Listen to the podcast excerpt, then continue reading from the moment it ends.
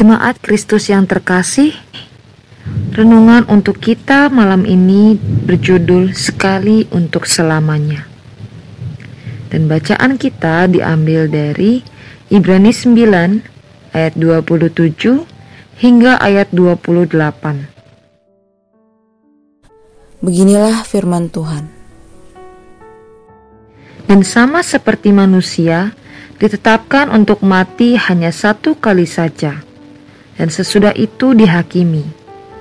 Demikian pula Kristus hanya satu kali saja mengorbankan dirinya untuk menanggung dosa banyak orang. Sesudah itu ia akan menyatakan dirinya sekali lagi tanpa menanggung dosa untuk menganugerahkan keselamatan kepada mereka yang menantikan dia. Banyak yang salah kaprah dalam memahami bahwa dosa dapat diturunkan dari leluhur kita, dan dosa masa lalu menjadi tanggung jawab kita generasi selanjutnya. Kalau konsekuensi dari apa yang dilakukan oleh leluhur kita, mungkin iya. Misalnya saja, kakek atau nenek, ataupun orang tua kita melakukan korupsi, maka sangat mungkin keturunannya masih akan mendapatkan dampak baik dalam bermasyarakat maupun dalam keluarga sendiri. Penebusan yang dilakukan Kristus adalah cukup. Dosa telah diampuni, dan setiap pribadi tidak lagi menanggung dosa masa lalu para leluhur.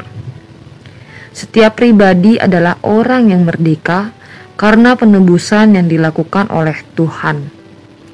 Oleh karena itu, mari menjalani hidup dalam kemerdekaan Kalaupun ada konsekuensi-konsekuensi masa lalu, kerjakan itu dengan tuntas dan tunjukkan bahwa diri kita tidak seperti leluhur di masa lalu.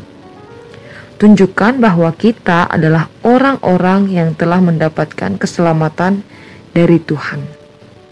Hiduplah dalam kemerdekaan dari Allah.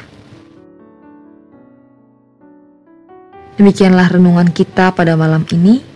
Semoga damai sejahtera dari Tuhan Yesus Kristus tetap memenuhi hati dan pikiran kita. Amin. Jemaat yang terkasih, mari kita bersatu hati menaikkan pokok-pokok doa yang ada dalam gerakan doa 21 GKI Sarwa Indah. Mari kita berdoa.